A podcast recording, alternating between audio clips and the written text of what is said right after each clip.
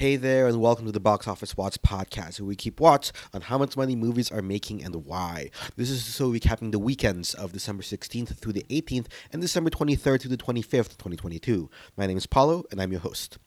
Here we are, the final episode of this year. Uh, this is a bit later than I anticipated. I got COVID uh, between the last episode and now, which made recording this podcast kind of rough. Um, I also had to change my holiday plans, so I was no longer traveling out of state, which means I'm now actually able to record this episode here. Luckily, I'm all over the pot, the the COVID, uh, and you know, again, this did give me a chance this past weekend to cover some pa- some Oscar hopefuls and their openings, uh, which is pretty interesting actually. On top of that, you know, we're going to be looking at on top of looking at the last couple of weeks of box office. We'll also do a gander at the top box office stories from the last year, both my predictions for you know which films will open and gross 100 million dollars, and then just the top headlines and stories I think that defined this year. First off, looking at the weekend of December 16th, uh, the only real story was, of course, Avatar The Way of Water opening. No other films opened. Technically, there were two others, but they made less than $3,000 each. Uh, the forecast for Avatar 2 had been about 150 to 170 million domestically. I came in a little bit short of that, 134 million in 4,202 theaters for 31,913 per theater average. Daily drops were pretty good, 53 million on Friday, including the previews, 44 million, 17% on Saturday, and then 36, another 17% drop on Sunday. Now, this does come below expectations, but it's by no means the end of the world. First off, it's the holidays, right? Many people are off work. Weekdays are going to be stronger than previously, and week over week drops are not going to be as steep. Um, apparently, 20% of the pre sales for Avatar were not for opening weekend, but for actually afterwards. Uh, compare that to a normal Marvel film, where only about 5% of films pre sales are not in the first weekend.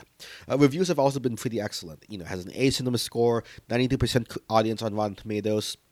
And then there's also no real major blockbuster competition until February 17th. Um, this will have a clear runway, much like No Way Home did a year ago, to just make bank week over week. Um, plus, you know, while it did come below expectations, those expectations were just frankly really, really high, right? I mean, you know, this is still twice the opening of the original Avatar, the sixth best opening in December ever, behind only Marvel films and Star Wars. And of course, this doesn't even touch the international numbers, right? Avatar hit $441 million globally with $307 million worldwide overseas. That 441 million is just a touch behind Doctor Strange's 442 million uh, from this year, which is the second highest opening of 2022 globally.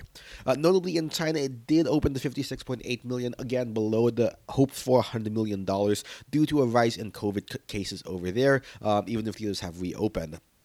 Now, funnily enough, also also looking overseas, much like Endgame, it was number one in pretty much every country it opened in, except one, Japan. It came in number two behind, despite the widest opening ever for a film there, uh, making three point six million dollars against the anime movie of Slam Dunk, the basketball the basketball series. So you know, four point one three million in its third weekend. Go figure, Japan loves their anime. Um, we'll talk about the second weekend numbers for Avatar in a second because that's going to be a lot more relevant to its success. Um, but first off, the rest of the weekend of the 16th, nothing too crazy. Everything just basically shifted down a spot. Black Panther dropped 52% to 5.3 million in week 6 for 418 million domestic total. It is now the second highest domestic film of the year behind only Top Gun Maverick, at least until Avatar catches up. It also passed Batman uh, an $800 million globally for the number 6 global of the year.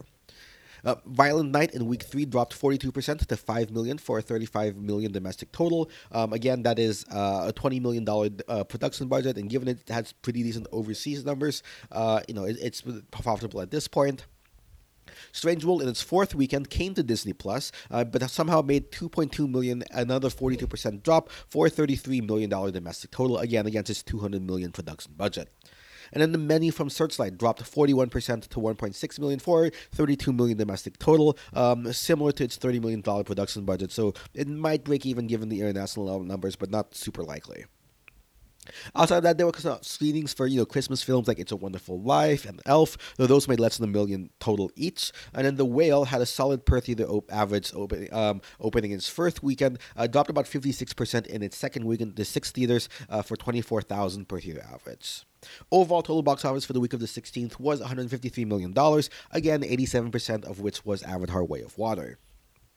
Now, moving to this past Christmas weekend, it was a battle for second place, of course, as Avatar clearly would hold number one. It dropped 53% to 63.3 million in 4,202 theaters for 15,073 per theater average and a 261 million domestic total as of Sunday. Now, this is no 2% drop of the original Avatar film, but certainly it's still better than other blockbusters this year with 60 plus percent drops. Though the 26th through the 26th, you know, since many places have had a long weekend, it made another 32 million over the weekend for $90 million for the long weekend and $293 million domestic through Sunday, 26% ahead of the first Avatar in the first uh, 11 days. Now, part of the decline could be potentially attributed to that major winter bomb sno- storm that affected most of the country, with many places being blanketed by snow, not to mention holiday travel seeing a lot of issues. Uh, globally, Avatar has hit 855.4 million through Sunday across 54 to 52 markets. Uh, China saw a 55% drop uh, to 25.9 million this past weekend, less than the film's original run, but still, given COVID concerns, I will take it.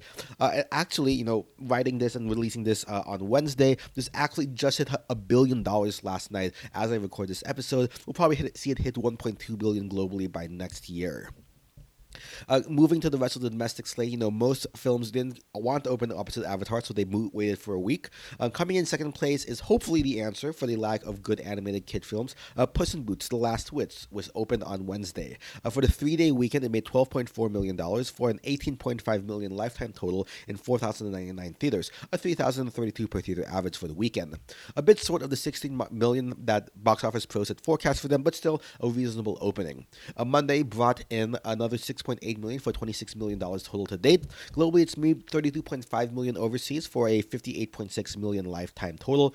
Reported at a budget of 90 million dollars, which is very reasonable for a CG animated film. It has a lack of competition until the Mario movie in April. So this was a leg out to profitability and even $100 million uh, domestically quite comfortably. Uh, it'll probably also be nominated for animated feature at the Oscars, so that'll help it further. Plus, you know, the A Cinema score and high 90s Rotten Tomatoes certainly don't help. Uh, third place was the Whitney Houston biopic "I Want to Dance with Somebody," which opened the 4.7 million in 3,625 theaters for the three-day weekend for a per theater average of 1314, 1,314. Not great, especially since forecast had it closer to 10 million, almost twice as much. And while it did get an A cinema score and strong audience reception, uh, the critics didn't like it so much, putting at 45%. I'm guessing what this resonated mostly with Whitney Houston fa- fans, a strong uh, over-indexing of 38% African American, 45% over 45 years old, but I didn't I don't think it broke out beyond that. Now, that said, while it did at least un- it did underperform, it did at least find its audience and was ignored basically by everyone else. The same cannot be said of the fourth place film Babylon, which dropped uh, from Paramount and opened to a paltry $3.6 million over the f- three days, 4.8 million over the four day weekend. This is the sixth worst opening for a film in over 3,000 theaters of all time, so yeah, that's pretty bad. Now, Damien Chazelle, this this is a Damien Chazelle led film, three hours long. It's a it's a tribute to old Hollywood and all the excess that of that period uh, contains. Reportedly, it cost about 110 million dollars with a sizable marketing budget. Uh, meaning that its break even is reportedly about 250 million dollars globally. Somehow Margot Robbie ended up in a film in, in a film this year that opened less than Amsterdam. Um, so yeah, a lot can be said for why this flopped. You know, perhaps the audience who would be most interested in old Hollywood. You know, generally an older audience would not be as into the depictions of sex and drug use and apparently elephant poop uh, in what is already a very lengthy film. When there was another three-hour film competing for eyeballs, Avatar. Um, I haven't seen the film myself, so I can't comment too much more on that. But regardless, audience reception was not uh, there. Um, you know, much, it was not there like like Chazelle's previous film La La Land or another Christmas Day release about excess Wolf of Wall Street. Uh, Babylon came in with a 55% critic score and a 49% audience score with a C plus cinema score, which is certainly divisive. I think the play from Paramount was hopefully for it to play well during award season, which means that there's still a chance it'll get some nominations. It did pretty well at the Oscar shortlist on the technical merits, um, but as far as box office goes, um, it looks like you know the only return that Paramount can hope for here is to get the prestige of having some uh, some more Oscars to add to their self. Um, but yeah, after this in this long weekend, I don't think this is going to break even at all. A bit of a same since you know Paramount, aside from Paws of Fury this year, had been on a roll. Uh, rounding out the top five, Violent Night hangs in hangs in there with a 30% drop to 3.5 million this weekend and a 41.9 million domestic total. Outside the top five, The Whale expanded to 603 theaters for a $1 million total in uh, seventh place and a 2.5 million running total. Um, Woman Talking, another Oscar contender, opened in eight theaters for a paltry 40,000 or 5,000 per theater average. Pretty bad for is supposedly a major Oscar contender. Uh, meanwhile, Corsage, the Austrian entry for the international category at the Oscars, opened in two theaters in New York for 32,000 for a 16k per theater average, the highest non-average per theater average of the weekend. Uh, and then Living, another Oscar contender, mostly for Bill Nighy, uh, an actor and adapted screenplay, opened in three theaters for 7.5 thousand per theater average. Um, Black Adam also ended its run at 167 million dollars total. This shortly after the news that Black Adam will no longer be a part of James Gunn's DCU, as confirmed by The Rock himself on social media. Total box office this week dipped below $100 million, 94.5 million total. There aren't any major releases this weekend set to come out, and the next major release I think will be January 6th with a Universal robot horror film Megan, as well as some Oscar films limited releases. Uh, those are some other quick highlights before we do our end of the year wrap up. Uh, Glass Onion reportedly was screened 82 million hours in the three days between its release and Christmas, so about you know 35 million to- households total. Uh, these numbers are kind of hard to decipher, but I'll take that as a good sign. Uh, bring it back to theaters, Netflix, please. Uh, meanwhile, the Oscar hopeful Bardo from Netflix came to the streamer and hasn't yet broken into the top 10. Uh, from the same news article, Fabelmans also seems to be pretty shaky on the VOD market. And further in Netflix woes, apparently they actually had so few people sign up for their ad supported tier recently, only 9% of new signups, that they actually ended up having to refund advertisers who had signed up to pay the crazy $65 uh, CPMs for their for their ads. Uh, they had to re- refund them since they wouldn't be able to deliver all of the all of the uh, impressions. Moving to some movie dates, uh, the Adam Driver science fiction film 65 pushed back its release date by a week from March 10th to March 17th next year. A Taika Waititi soccer film, Next Goal Wins, moved from April 21st to September 22nd, probably to try to sync up with the awards season film festival circuit. Um, anime series Spy Family uh, confirmed an anime film uh, to be coming sometime next year, uh, continuing that trend of anime series getting turned into films. Uh, looking forward to seeing that Waku Waku. If you know, you know. Uh, not a movie, but Henry Cavill seems to have moved on quickly from the Superman fiasco. Uh, he has signed on with Amazon to sign to, to star in and executive produce a Warhammer 40,000 film and TV franchise uh, for the Emperor. And then Warner Brothers Discovery is set to take an additional $800 million in content and development write offs this year, quarter, probably tied to more axed projects, uh, including Westworld.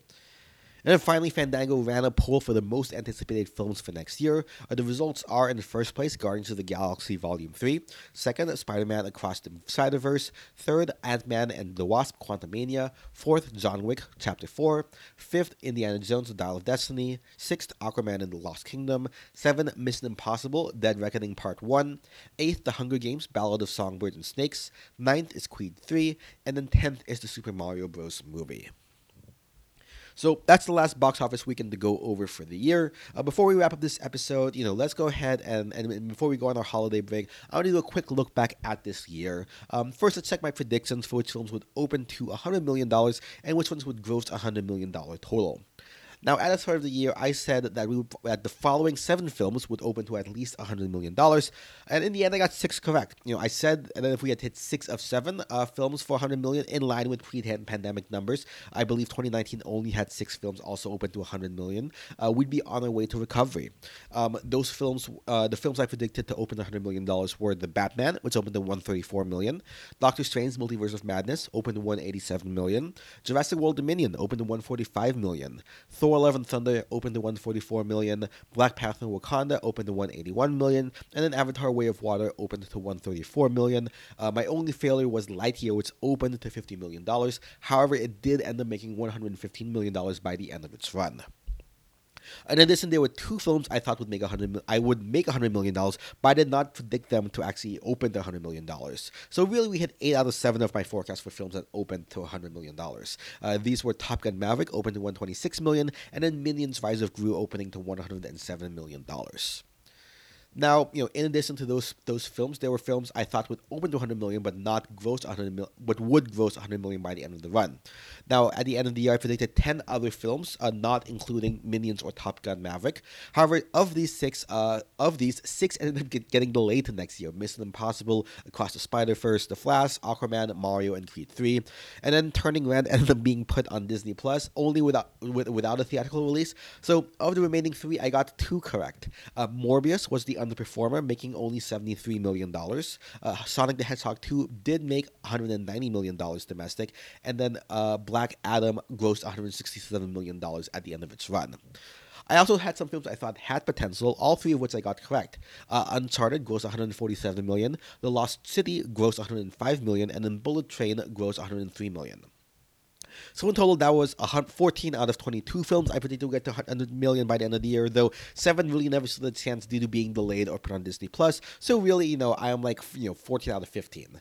Um, 2021 had 13 total at the time, though it looks like it's now 14. Um, so I thought we'd do better by about tw- maybe about 20 films or so, um, about halfway to the 30 films of 2019. Now that said, there were some other surprises bringing our numbers up from that 14. Uh, nope ended up making 122 million by the end of its run. In hindsight, I probably should have seen this coming. Uh, us and Out both made 175 million dollars. So like, you know, I half predicted it could make it, but didn't fully commit. So I'm not gonna give that my a point for myself. Uh, Elvis ended up being a long running hit over the summer, making 151 million dollars. Again, should have seen it coming. Baz Luhrmann made 144 million with Great Gatsby. Bohemian Rhapsody killed at 216, and Rocket Man at 96 million was pretty close for other musical biopics. And then Smile came out of complete left field. I don't think anyone predicted, this one. Made 105 million for its kill for a killer run. So in total, we had 17 films uh, making it to 100 million for the year. There's a chance we get one more film. I think Puss in Boots, um, you know, has can take advantage of the lack of good kids films over the second half of the year, combined with strong word of mouth, pent up demand, uh, uh counterplay to uh, Avatar the box Avatar at the box office. Um, you know, box office post has it at 95 to 160 million over its run domestically. So I think you know maybe we'll get to 18. Uh, either way, I'll end up sort of my 20 film prediction. Um, though again, most of those were because I thought films that would be this year ended up getting pushed last year. Um, so you know, I guess technically, if those films make 100 million in 2023, I'll be right retroactively. Um, but yeah, still, I think it's upward progress from last year. You know, we have 18 films making 100 million this year versus 14 of last year. So you know, I think pretty darn good. Now, I admit I did have some wild speculations, uh, even though I didn't commit to these being 100 million uh, for my count. Uh, I thought, you know, Downton Abbey, which made 42 million, could maybe get there. Easter Sunday was definitely not going to get there in hindsight, 12 million dollars. Amsterdam, 15 million. Lyle, Lyle, Crocodile, 46 million. Halloween Ends 64 million, and then Babylon. Unfortunately, I thought would do well, but you know, it ended up, you know, probably not going to even make 30 million dollars at this point. I also threw out a speculative guess for Glass Onion, though really this one didn't have a chance given that Netflix cut off its legs after only a single week in theater. So I can't don't think you can hold that against me.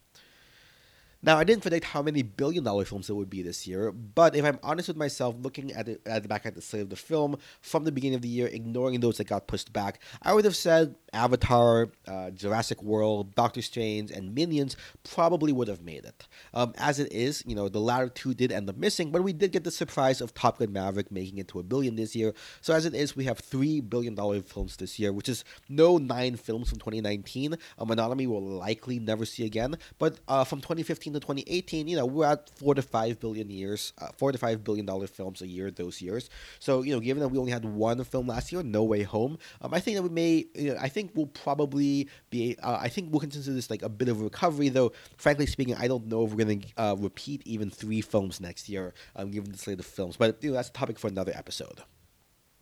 Now, as far as you know, top stories, um, you know, rather than pure numbers, you know, uh, rather than, I'll, I'll, go. This is my kind of somewhat subjective list.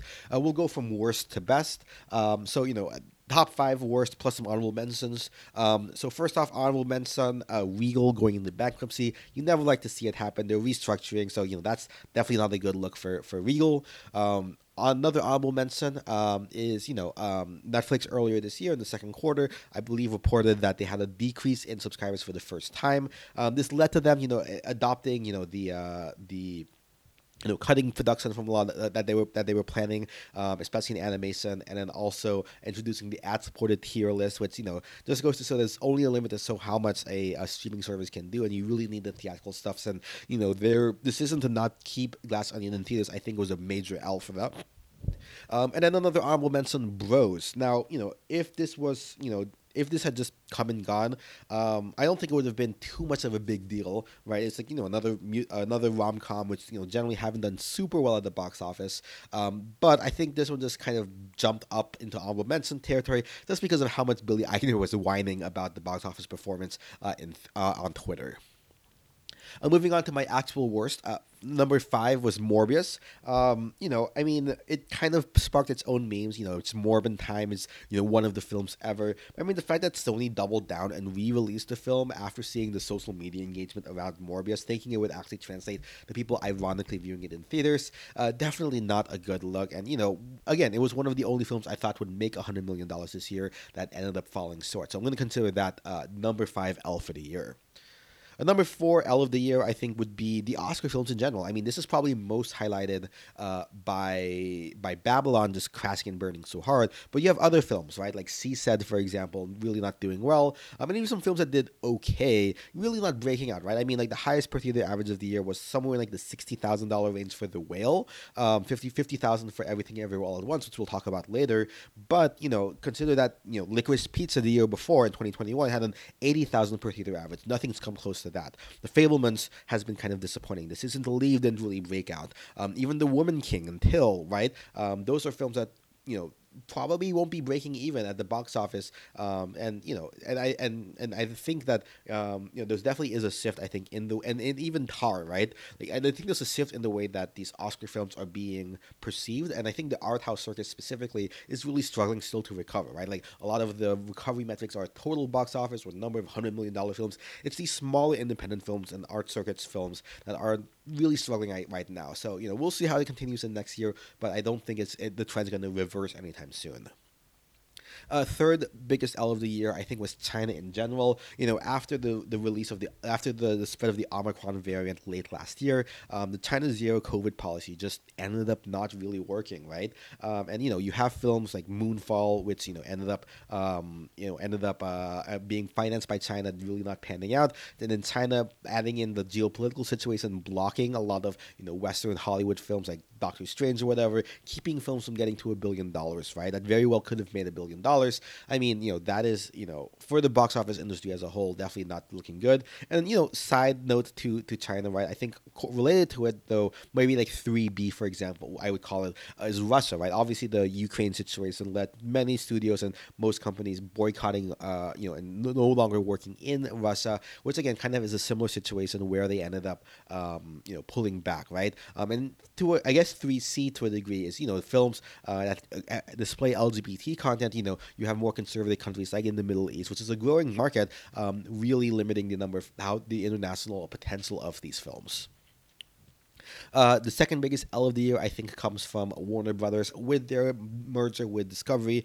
Uh, I mean, you know, I think I, can, I, I won't say that the Jason Kilar regime of, of HBO Max and day and date releases worked, right? I think definitely that, that needed to end, right? So in a sense, that's a win, but it's kind of like out of the fire, out of the frying pan into the fire, right? I mean, with David Zaslav and the way that they're approaching, uh, you know, the these the situation for for Warner Brothers uh, and and cutting. You know, specifically, I think the w- big one that everyone's going to remember is Batgirl and how, just how much Batgirl uh, and all of the other projects ended up getting uh, axed before they even when their films are more or less complete. Um, just you know that that's going to be a, whole, a big L for Warner Brothers moving forward, and even just the rest of the slate. Well, there are a couple of wins that they have, which we'll talk later. But you know, Black Adam, right, ended up not not turning over the the the the um, the power hierarchy in, in the DCEU, right? Fantastic Beasts continuing the slow descent of the Wizarding World franchise. Don't worry, darling. Just having you know a, an interesting opening weekend, but then you know ultimately falling apart just due to all the drama behind the scenes.